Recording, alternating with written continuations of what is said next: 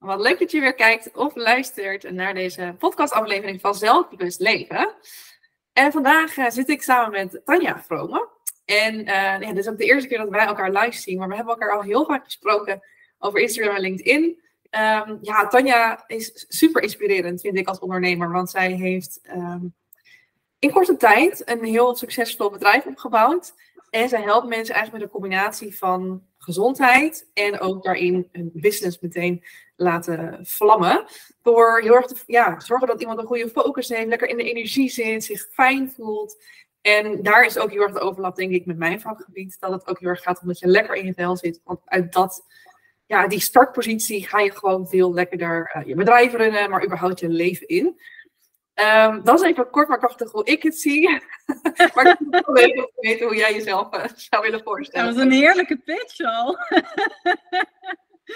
ja, leuk. Nee, super lieve woorden ook. Dus uh, heel leuk hoe jij het ook zegt. Ik kan me daar alleen maar bij aansluiten. Maar um, ja, ik ben inderdaad help een business mentor. Dus ik help ambitieuze onderneemsters om, ja, ik zeg altijd om een ijzersterke basis te creëren voor groeiende bedrijf.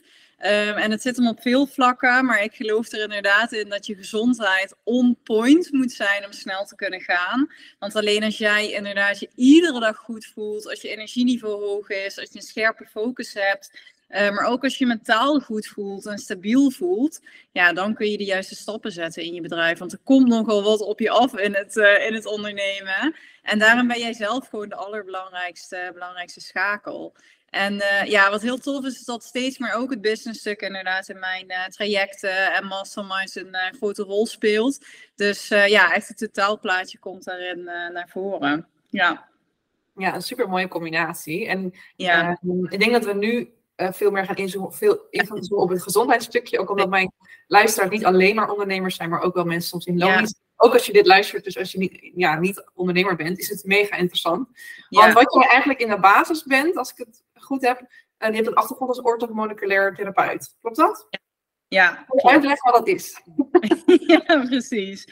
Um, nou, orthomoleculaire therapie houdt dus eigenlijk in dat je echt naar het lichaam als geheel gaat kijken. Hè? Dus het gaat heel erg over gezondheid en die optimale versie van jezelf worden, die zich goed voelt, het lichaam dat optimaal functioneert.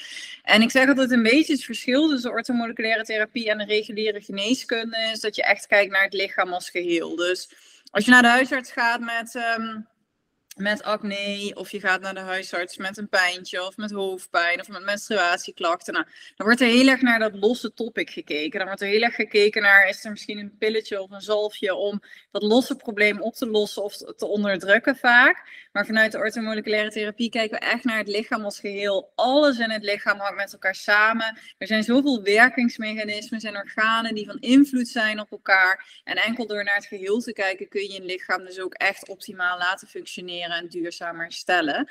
En dat uh, doen we door dus ook heel erg te kijken naar voeding en naar leefstijl, naar mindset. Uh, supplementen spelen daarbij een rol. Dus ja, echt die holistische, holistische aanpak. Er zijn zoveel factoren die natuurlijk van invloed zijn op je gezondheid. En helaas wordt daar regulier af en toe nog uh, met de allerbeste intenties, maar helaas nog iets te nauw naar gekeken. Ja, en hoe ik het ook begrijp, is het eigenlijk dat je dat een huisarts soms te veel kijkt naar het symptoom, namelijk de uiting van uh, eigenlijk iets wat er dus intern speelt, zoals acne, zoals eczeem, zoals wat dan ook. En, en orthomoleculair meer wordt gekeken naar waar zit dan die oorzaak, want die willen we aanpakken zodat het niet meer die uitingsvorm krijgt. Precies, ja, mooie toevoeging inderdaad. Dus die hoofdpijn of die menstruatieklachten of die acne of uh, darmklachten, of dat zijn allemaal symptomen. En al die klachtjes, meestal, ik zeg ook altijd, iemand komt nooit bij mij met maar één klacht. Ja, dat denken we vaak. We denken vaak ook een buikpijn en daar wil ik echt vanaf. Maar als ik dan ga doorvragen, zijn er zoveel andere klachten of eigenlijk signalen van je lichaam. Want het wordt niet altijd als klacht ervaren. Maar juist door naar dat totaalplaatje te kijken, kun je kijken, ja, waar is het in het lichaam verstoord? Wat is de oorzaak? En inderdaad, ja, dat, kan, dat kunnen huidklachten zijn die van buiten ontstaan en die heel erg van binnenuit, uh, daar zit dan de oorzaak. En een huisarts gaat dan inderdaad kijken hoe kunnen we het van buitenaf onderdrukken. Maar um, ja, de oorzaak zit dan vaak dieper. Ja. En wat ik ook interessant vind, is dat jij natuurlijk, je, noemde het eigenlijk uh, regulier, gaan we natuurlijk naar een huisarts. Want dat is helemaal standaard. Daar, uh, ja, het is gewoon wat we gewend zijn. Ik heb een kwaaltje, ik heb iets, dan ga ik naar de huisarts. Um, dus dan zou je dit, orthomoleculair, misschien als alternatief, ja, ik doe even tussen haakjes, beschouwen. ik zie jou je wenkbrauw optrekken ook. Want ja, daar hebben we een mening over, denk ik, dat het alternatief wordt gezien. Want hier is volgens mij ook waarvoor dat dit werkt, toch? Sorry, je haperde net een klein beetje. Wat was jouw laatste vraag? Nou, het wordt nu misschien als alternatief gezien, hè? maar er is volgens mij ook gewoon bewijs dat deze aanpak daadwerkelijk werkzaam is, zeg maar. Dus waarom zou je het alternatief noemen? Ja. Nou, er zit natuurlijk een verschil in. Wat ik ook echt wel snap is um, regulier. Nou, de geneeskunde zoals we die kennen in onze maatschappij. Daar zitten natuurlijk hele strenge eisen aan aan het wetenschappelijk onderzoek. En er moet heel vaak in grote volumes iets worden onderbouwd. Voordat het kan worden toegepast. En voordat het ook echt hè, in de reguliere geneeskunde doorcijpelt. Dus dat, dat is natuurlijk ook goed. En daar zijn natuurlijk ook redenen voor. Dus, dus dat is ook prima. Wat je ziet in de alternatieven. Nou, gezondheidszorg, hoe we het dan maar even noemen is dat er vaak al wat sneller actie wordt ondernomen. Dus er is voor de orthomoleculaire therapie heel veel wetenschappelijk bewijs. Het is ook op wetenschappelijk onderzoek uh, allemaal gebaseerd. Alleen ja, in kleinere volumes, nog niet zo vaak, nog niet zo lang. En dan, ja, dan blijft het alternatief in die zin. En dat speelt een rol. Speelt natuurlijk ook een rol dat, nou ja, hè, om het niet te negatief te maken, maar er zijn natuurlijk ook echt wel belangen vanuit de voedingsindustrie, vanuit de farmacie, uh, waardoor het gewoon niet zo snel gaat veranderen. Dus uh, ja, ik wil heel graag heel positief blijven en ik heb een hele sterke missie daarin. Maar er spelen wel wat belangen mee, waardoor ik denk dat het voorlopig nog wel alternatief zal blijven. Ja nou ja, wat je zegt, er wordt, er wordt minder geld naartoe gestuurd. Dus dan kan je ook niet wetenschappelijk onderzoek doen op heel grote schaal. Uh, als Die onderzoeken worden niet gesubsidieerd in ieder geval, want er spelen ja. wel andere belangen mee. Dus uh, ja, dat is wel lastig, ja. Ja, en, en, je noemde al een heleboel symptomen eigenlijk, waar je aan kan denken van, joh, ik mag misschien wel kijken naar leefstijl, naar voeding. Um, zou, je een keer, zou je ons willen meenemen, wat, voor, wat zie jij veel? Wat voor een... Um, ja, wat voor vrouwen mensen komen bij jou? Uh, wat ik heel veel zie is natuurlijk een laag energieniveau, want dat ligt vaak ook, hè, dat is een symptoom van heel veel storingen natuurlijk in je lichaam. Dus dat gaat er vaak bij je gepaard, dus vermoeidheid, wisselend energieniveau, uh, slecht kunnen focussen, brain fog, hadden we het net samen al even kort over. Dus dat je ook echt moeilijk kan concentreren en een beetje een wattenhoofd hebt. Um, hormonale klachten, dus klachten rondom de menstruatie uh, of voor de menstruatie, mood swings. Nou, heel veel klachten waarvan we, allemaal denken als vrouw dat het normaal is. Uh, maar wat dus niet zo is. Uh, nou, hoofdpijn, darmklachten, dus opgeblazen buik, buikpijn, wisselende ontlasting. Nou, dat zijn eigenlijk de dingen waar ik, um, die ik het vaakst bij mijn klanten terug zie komen. Ja, en volgens mij is het dan ook heel vaak inderdaad of het is normaal, het hoort erbij, zoals heel veel rondom de menstruatie, of uh, er is geen fysieke oorzaak te vinden, dus het zal wel door stress komen. Ja. Maar er zijn ook wat daadwerkelijk andere redenen, denk ik, dat je die klachten kan ervaren. Nee, ja. ja, dat is ook een mooi. Ja, het zal wel een stress liggen. Ja, die krijgen mijn klanten heel vaak uh, te horen. Um, ja, stress kan zeker een rol spelen. Stress is echt uh, een hele grote boosdoener in het ontstaan van klachten. Maar heel vaak ontstaat het ook vanuit andere zaken. En als je kijkt naar hoe wij inmiddels leven. Uh, de orthomoleculaire therapie kijkt ook heel erg terug. Het is een beetje evolutionaire geneeskunde. Dus we kijken ook heel erg terug naar hoe zijn wij als mensen eigenlijk uh, opgebouwd vanuit de evolutie. Hè? Hoe zitten onze genen in elkaar? Want de evolutie gaat heel langzaam. Dus eigenlijk zijn wij qua genen nog hetzelfde als de oermensen miljoenen jaar geleden. En wat je ziet is dat we op zo'n andere manier zijn gaan leven, terwijl onze genen eigenlijk nog hetzelfde nodig hebben. En dan heb ik het al over alle chemicaliën in de lucht, op onze voeding, suikers die we zijn gaan eten, nou, de stress die we hebben, het constant aanstaan. Nou, hier kun je wel uh, heel veel voorbeelden van opnoemen. En ja, die combinatie zorgt er gewoon voor dat we met z'n allen zoveel klachten en verstoringen ervaren. En door zoveel mogelijk terug te gaan naar die basis, kan je lichaam gewoon die balans herstellen. En dat betekent niet dat je zoals een oermens moet gaan leven, uh, maar het betekent wel dat je iets meer naar die principes terug kan gaan. En vaak kan dat dan met kleine aanpassingen, uh, maar het is vaak de bewustwording die mist daarin. Ja, want ik, ik, ik, als ik dit allemaal zo hoor en dan ga ik even in mijn ideale klant kruipen, dat is dan uh, iemand die heel erg perfectionistisch is en het allemaal goed wil doen. En dan hoor je dit en dan denk je, wow, maar dat moet ik dus eigenlijk, ook al zeg je net, het kan in kleine aanpassingen, maar je hele leven een soort van omgooien een gevoel. Ik mag geen suikers meer. Oh, ik mag, weet je, dan eigenlijk voor je gevoel dan ineens heel veel dingen zo heb ik het ook wel eerder bekeken, die dan ineens anders zouden moeten. Dat op mijn hele leven anders ingericht moet worden. Hoor je die ook vaker, dat dat, dat een soort bezwaar is om hiermee aan de slag te gaan? Um, nou, ik hoor hem niet zo heel vaak als bezwaar, omdat mijn, mijn ideale klant, die, uh, die, uh, die heeft daar niet zoveel moeite mee, omdat ze dat belang heel erg ziet. Maar ik, ik hoor hem wel heel vaak om me heen, dus ik snap hem 100 procent. Um, en wat ik heel erg uh, uitstraal ook daarin en wat ik heel erg geloof, wat ik zelf ook voorleef, is dat het heel erg met balans kan. Dus wat ik al zei, het hoeft niet 100% goed te zijn om resultaten te behalen. Um, uh, ik ben zelf altijd een beetje van de 80-20. Is een beetje cliché, maar dat is natuurlijk een beetje de richtlijn. Hè? Zorg gewoon voor een basis die goed staat. En waarbij je zoveel mogelijk hè, goed voor jezelf zorgt. Zorg dat je lichaam zo optimaal kan functioneren. En daarnaast geniet lekker van het leven. Ik drink in het weekend ook wijntjes. Ik eet ook suiker. Ik eet ook alle dingen die niet goed zijn. Uh, maar als je die basis al goed krijgt, gaat dat al een enorm verschil maken. En het is vaak wat ik bij klanten merk, is in het begin dat ze heel even denken van wow, moet ik dit uh, gaan aanpassen of dat vind ik lastig of hoe moet ik dat allemaal doen? En eigenlijk al binnen twee, drie weken, als ze er dan echt mee aan de slag gaan en ze zetten die knop om en ze gaan het stapje voor stapje doorvoeren, dat ze dan eigenlijk opeens heel snel gaan en denken, oh, dit is eigenlijk echt super makkelijk en super leuk op deze manier. Dus het is vaak gewoon heel even weten van hoe kan ik het doen. Ja, en ik denk ook dat dat vooral komt. Ik sta ook dat voor stapje voor stapje sowieso. En dat is ja. mijn boodschap als perfectionisme coach.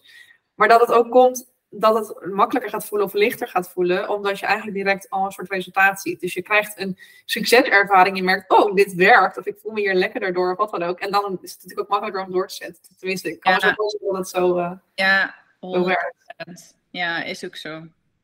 En als mensen nou hier naar luisteren, dan denk ze, nou super mooi, maar waar kan ik als individu, waar kan je beginnen? Zeg maar, dat is een hele grote vraag en ik weet ook niet of je die kan beantwoorden, want dat is waarschijnlijk heel uh, individueel. Um, maar wat, wat, raad je mensen aan als ze hier nog helemaal niet bekend mee zijn, van waar kan je start maken?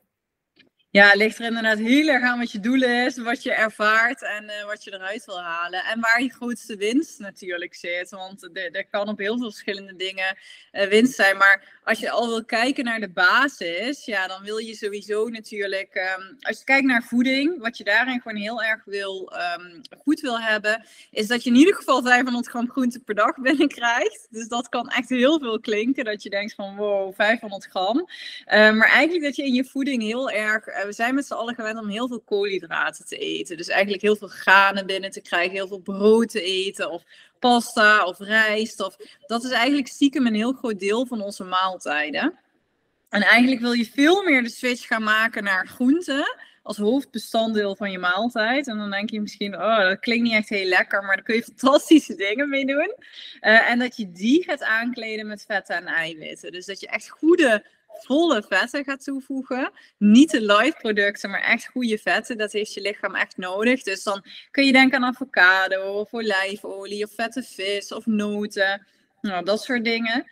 Um, en uh, eiwitten, ja, eiwitten zijn gewoon ook echt heel belangrijk. En die krijgen we best wel snel te weinig binnen. Dus ook heel bewust focussen op het toevoegen van goede eiwitten bij je, bij je maaltijd. En dat zijn dierlijke bronnen zoals ei of vlees of vis. Dat, dat zijn de makkelijkste. En plantaardige bronnen zoals um, tempeh of paddenstoelen of noten, pitten, zaden, um, pulvruchten, bonen. Nou, eigenlijk een beetje dat soort dingen. Dus eigenlijk als je daar al op let en die switch maakt, dan heb je al een hele grote te pakken. Ik heb even een beetje meegeschreven, want ik vind het zelf ook nog redelijk interessant.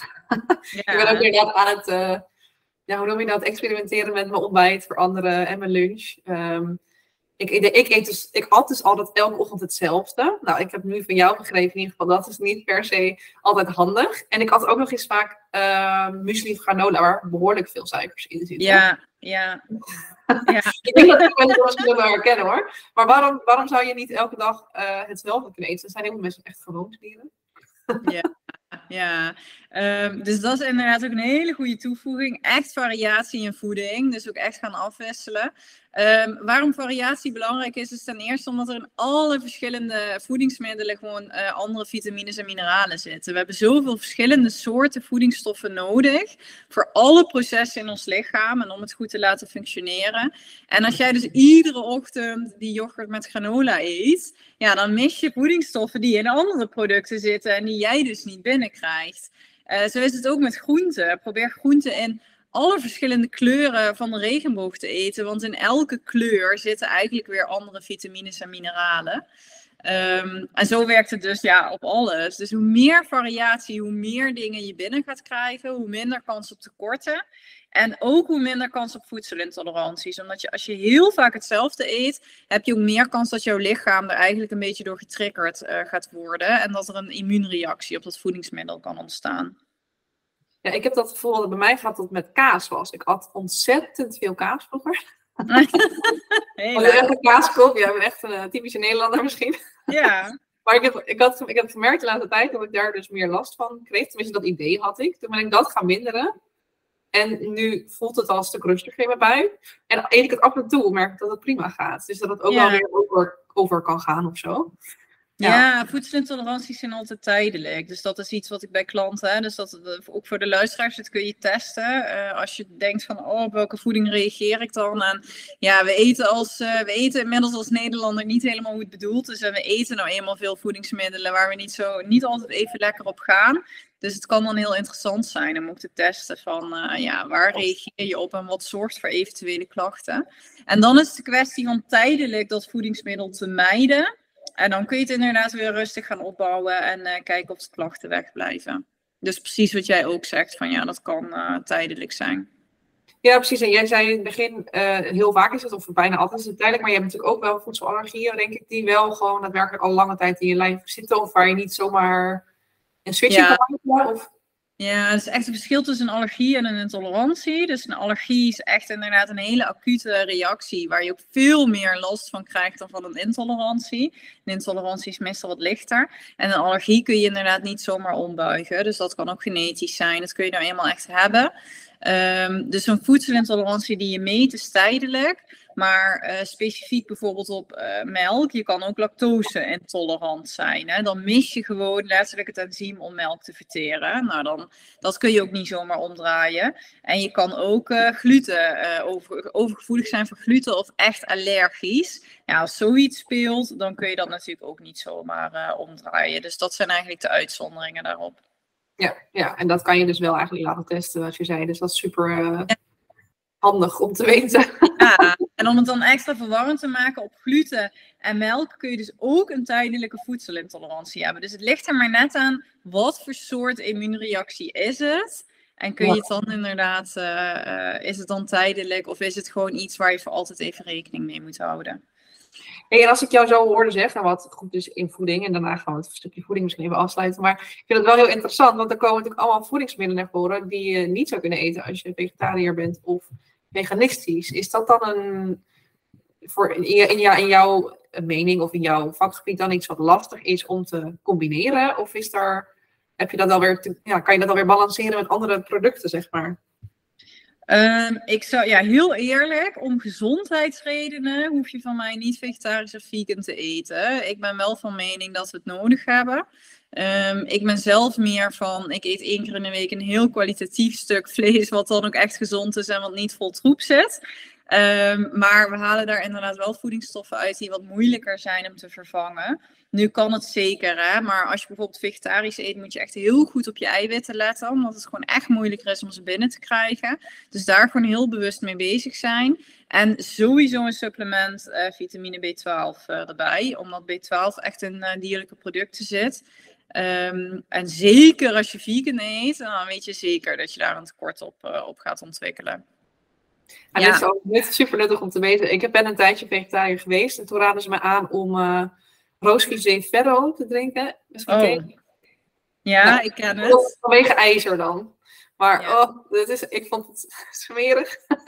Ja, maar dit, nou, en dat is dus ook weer een mooie. IJzer zit inderdaad in vlees, maar je kan dat ook prima uit groenten halen. Alleen ja, we eten met z'n allen te weinig groente. Dus hè, wordt er dan aangeraden om zoiets te doen. Maar dat kun je ook wel uit uh, groente halen. Alleen het is gewoon als je vegetarisch of vegan eet, moet je je er wel echt in verdiepen. En zorgen dat je geen tekorten krijgt. En dat is wat er wel vaak misgaat dan. Ja, ja. en we hebben het nu heel erg over voeding, maar eigenlijk is het veel breder, denk ik, waar je naar kijkt.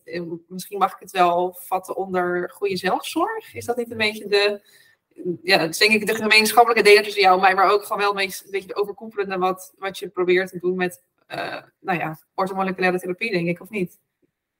Ja, zeker. Zelfzorg en gewoon kennis. Want ik zie dat inderdaad heel veel mensen heel goed voor zichzelf willen zorgen. Maar het is wel de combi met ook echt erin duiken en weten oprecht wat goed voor je is en hoe je goed voor jezelf kan zorgen. Want ja, dat gaat nog wel eens mis. Dat ik mensen spreek die denken dat ze optimaal leven en heel goed voor zichzelf zorgen, maar dan net even de nuances missen. Um, dus dat vind ik wel altijd een hele belangrijke en waardevolle toevoeging eraan.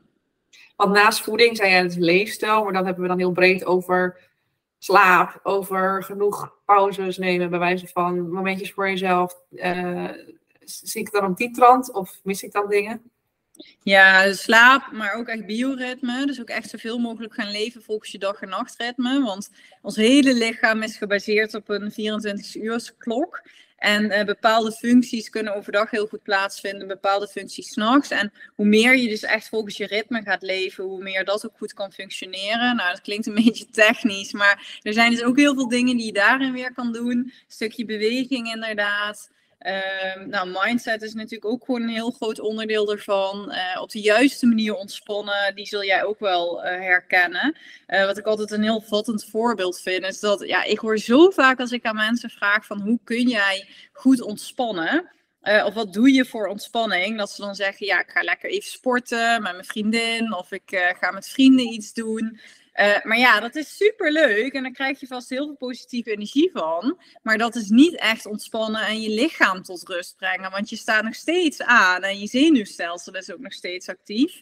Uh, dus je wil juist die activiteiten ook gaan doen die ervoor zorgen dat je zenuwstelsel kan kalmeren. Dat je echt tot rust kan komen en dat je echt kan gaan herstellen en opladen. En uh, daar is meestal in onze maatschappij een enorme winst te behalen. Ja, ik heb daar denk ik ook best wel veel over gedeeld de laatste tijd. Want het gaat zo vaak over inderdaad, uh, nou ja, Netflix, sport, wat dan ook. Maar altijd weer prikkels eigenlijk tot je ja, Ja. Hoe lekker is het om even te wandelen zonder iets in je oren te hebben. Ik, ik doe zelfs ook soms uh, hele simpele puzzeltjes. Niet gewoon dat ik dan wel ontspan, maar niet dat ik na hoef te denken. Of, of gewoon niks doen. Letterlijk zitten en eventjes gewoon letterlijk, nou ja, let, let op mijn ademhaling of zo. Alleen dat al hoeft niet eens heel ja. lang te zijn. Ja, ja, dat ja, het hoeft totaal niet ingewikkeld te zijn, want je maakt het dan meteen weer heel groot. Maar het eerste wat ik vaak doe met klanten is als ze dus zeggen dat ze dat niet doen. Dat ik zeg, ja, ga maar even 10 minuten per dag gewoon even helemaal niks doen. Uh, mobiel aan de kant, geen schermtijd. Uh, gewoon echt even zitten met je kopje koffie naar buiten staren of weet ik veel wat. Maar ja, dat vinden we vaak heel lastig, hè? want dan voelen we ons helemaal onrustig en dan denken we, oh, moeten we hiermee?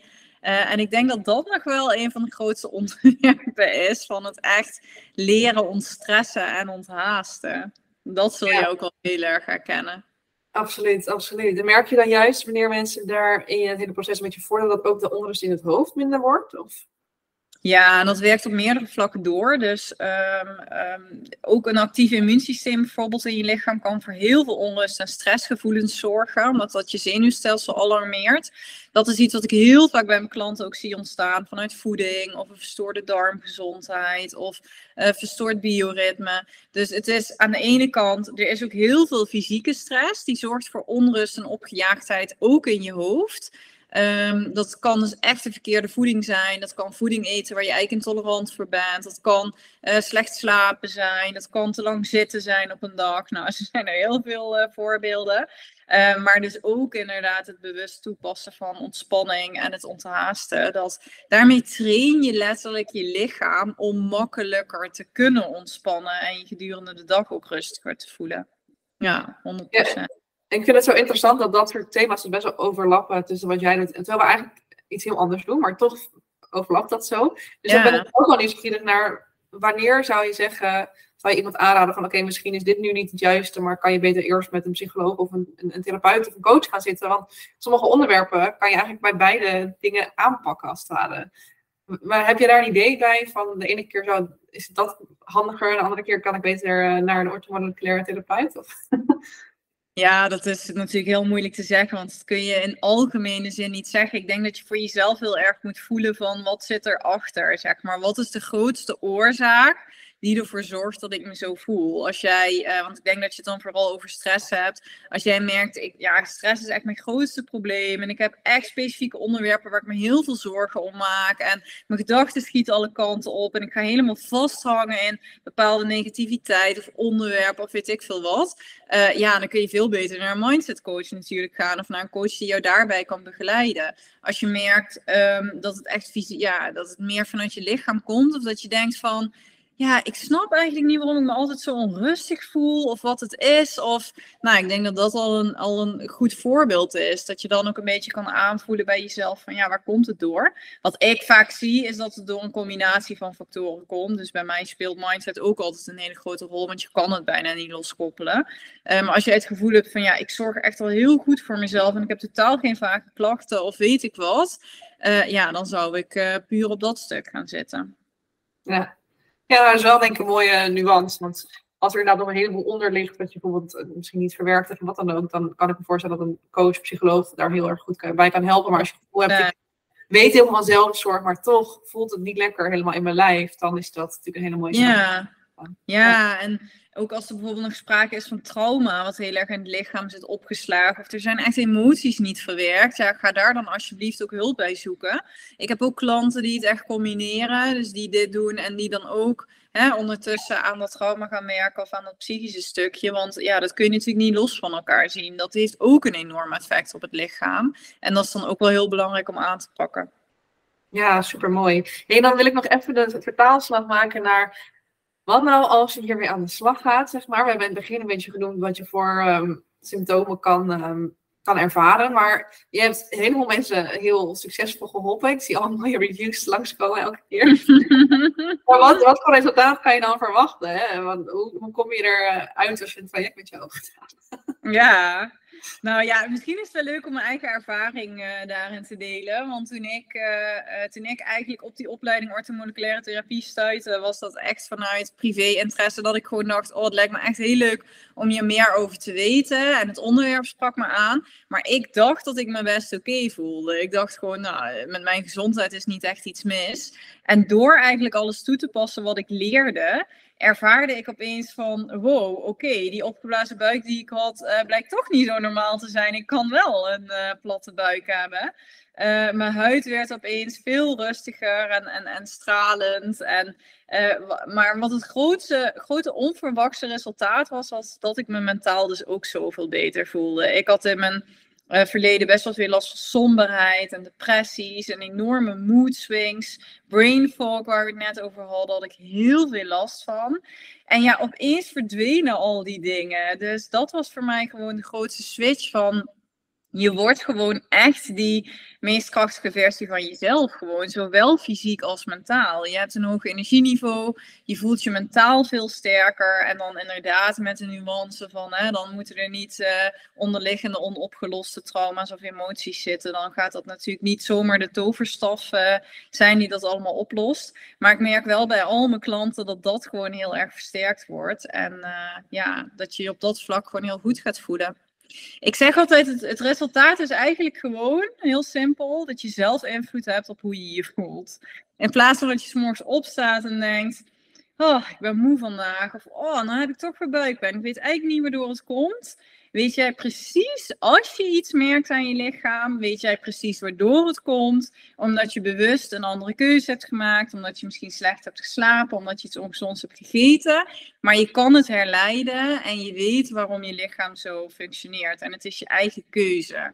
En dat is echt uh, wat mijn missie is, om mensen die invloed weer te laten ervaren. Ja, vind ik heel mooi wat je zegt. Dat inderdaad, dat, daar begon je eigenlijk ook mee in je eigen verhaal. Dat je misschien wel lichamelijke klachten kan hebben of ervaren, maar eigenlijk niet door hebt dat je ze hebt. Want in mijn doelgroep heeft toch wel heel vaak uh, uh, dat ze zich een beetje afsluiten van hun gevoel, zeg maar. Hè? Alleen maar in dat hoofd leven en niet zoveel willen aandacht willen geven aan wat ze allemaal voelen. Dat wordt weggestoken. Dus dan voel je ook niet zo goed meer wat je lichaam je aan, vertelt. Totdat je merkt dat het gaat veranderen. Dan denk je, wow, ik had wel daadwerkelijk klachten. En ik ga nu leren begrijpen wat mijn lichaam wil vertellen. En naar elkaar luisteren. Ja, ja super mooi. En dat is ook zo mooi als je die basis hebt. Want als jij altijd wel van alles hebt, dan, is er ook, dan kun je het wel gaan bijhouden. Maar dan is er eigenlijk geen pijl op te trekken. Omdat het natuurlijk door heel veel verschillende factoren beïnvloed wordt.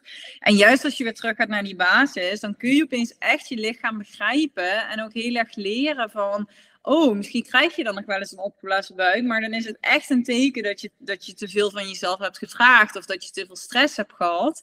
En dan kan je lichaam opeens echt een graadmeter worden. En uh, dat is inderdaad het stukje bewustzijn, gewoon het lichaamsbewustzijn wat je, wat je dan hebt. En ook heel mooi hoe je het eigenlijk zegt, dat haal ik er dan uit.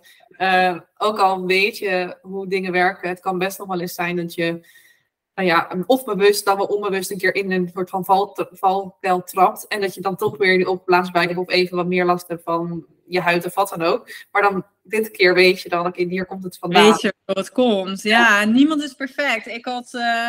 Uh, ik heb ook nog wel eens dat ik dan, ik heb normaal geen klachten bij mijn menstruatie. En heel soms gebeurt het dat ik wat buikkrampen heb. En dat is voor mij dan echt zo'n teken van, oh, dan ga ik echt even terugdenken. Van wat heb ik gedaan? Heb ik iets te veel van mezelf gevraagd? Omdat het voor mij dus echt zo'n graadmeter is van, oh, blijkbaar heb ik wat onrust in mijn lichaam. En ja, dat is gewoon tof als je daar op die manier naar kan kijken. En als je dat zo kan herleiden, zeg maar. Ja, ik vind het heel mooi, want het lichaam is echt, kan ons heel veel vertellen. En uh, ik denk dat helaas nog veel mensen daar niet zo uh, ja, van op de hoogte zijn hoeveel ze daar aan informatie uit kunnen halen eigenlijk. En wat voor... Ja, omdat we zo in ons hoofd zitten en altijd maar aan het doorjagen zijn. En ja, dat is echt een switch die je wil maken. Ja. Omdat ook dat het gevoel is natuurlijk dat dat wordt gestimuleerd in de maatschappij. Van je mag altijd maar denken, denken, doen. En daarmee, ja, over analyseren, piekeren, wordt daarmee een beetje ja, aangezet. Ja, 100 procent. Ja. ja. Hey, super mooi. Volgens mij hebben we heel veel um, heel veel besproken. ik vond het in ieder geval heel erg interessant. Ik weet niet of er voor jou nog iets mist, of dat je nog een mooie uitsmijter wilt delen, of dat je denkt... Heb je nog een mooie uitsmijter? Wel de lastigste vraag, hè? Sorry daarvoor. ik denk heel mooi om hem nog even af te ronden met wat jij ook zei. Van, ja, je hoort van alles voorbij komen en daardoor kan je ook heel erg gaan twijfelen over alles wat je doet. Dus dat is nooit de bedoeling. Echt, elk klein stapje wat je zet, heeft een resultaat. Gaat er weer voor zorgen dat je je lichaam net wat beter voedt, net er wat beter verzorgt. Uh, dus ga eens kijken hoeveel groenten krijg je binnen, hoe zien je maaltijden eruit, hoe kun je daar net weer wat meer liefde in stoppen. Focus je dan niet op alles wat niet goed is, maar ga kijken, krijg ik überhaupt binnen wat ik binnen wil krijgen? Dat is echt al de eerste stap. Lekker variëren. En inderdaad die ontspanning. Ga eens even 10 minuutjes per dag uh, gewoon even helemaal niks doen. En volgens mij ben je dan uh, al hele mooie stappen aan het zetten. Ja, mooi. Ik vind het altijd goed om af te sluiten met kleine stappen zijn. Hè? Ja. ja Heel mooi. En als mensen van jou nou meer willen weten, want het is mega interessant. Waar uh, kunnen ze voor jou meer vinden? Of wat doe jij waar, ze, waar je ze mee kan helpen? Ja, ze kunnen mij vinden op Instagram, at Tanja met een y.vrome. Uh, maar misschien kun jij me inderdaad ook nog heel even in de beschrijving. Mijn naam zal daar vast in staan, dus dan zien ze hoe ze het moeten spellen. Um, en op LinkedIn ben ik tegenwoordig ook heel actief, dus daar deel ik heel veel. En ik heb zelf ook een podcast, maar die kun je dan via die kanalen wel weer uh, terugvinden. En daar staan ook heel veel afleveringen tussen met informatie over gezondheid. Ja. ja. En jouw doelgroep is op dit moment wel vooral de ondernemer, geloof ik, hè? Ja, klopt. ja. En je hebt heel mooie programma's lopen. Dus uh, ik zou zeggen, neem sowieso een kijkje op. Uh... Hele mooie voor. Dus als je onderneemster bent, dan uh, kijk zeker even. En zeker ook als je geen onderneemster bent, dan zit er volgens mij genoeg waarde tussen. maar als je dit hoort en denkt van, oh, ik voel dat het niet helemaal oké is in je lichaam, dan ga op zoek naar een therapeut die je daarbij kan helpen. Want ja, het kan je zoveel opleveren en dat gun ik in ieder geval iedereen. Ja, 100%. Nou, ik ga alles lekker in de show notes zetten natuurlijk, zodat ze jou makkelijk kunnen vinden. Super. En dan wil ik jou heel erg bedanken voor een uh, super mooi gesprek en hele ja, heldere en duidelijke tips ook waar iemand mee aan de slag kan. Dat is ook super fijn. Ja, ja dat is altijd het uh, fijnste. Nou, bedankt dat ik uh, te gast mocht zijn. Super ja, superleuk. Dankjewel.